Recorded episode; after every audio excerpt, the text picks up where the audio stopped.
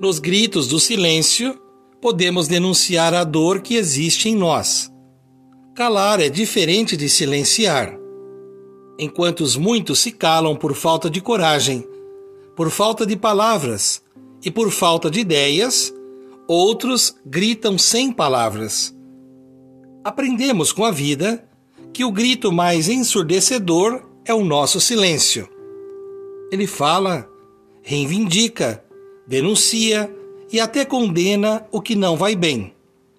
Podemos nos arrepender das palavras soltas, sem compromisso ou respeito, mas do silêncio jamais. Nem sempre nos calarmos é bom. Quando nos calamos por medo, raiva, ódio ou sentimento de vingança, transferimos para o nosso corpo a nossa dor. Quando deixamos de dialogar por intolerância ou preconceito, empobrecemos a nossa existência. Quando nos omitimos na construção de uma vida saudável e de relacionamentos positivos, mergulhamos no vazio.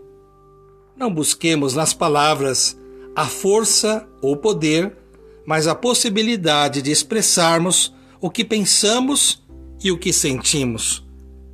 O silêncio saudável é o que traduz o que realmente somos. Cultivando a cultura de paz, um grande abraço.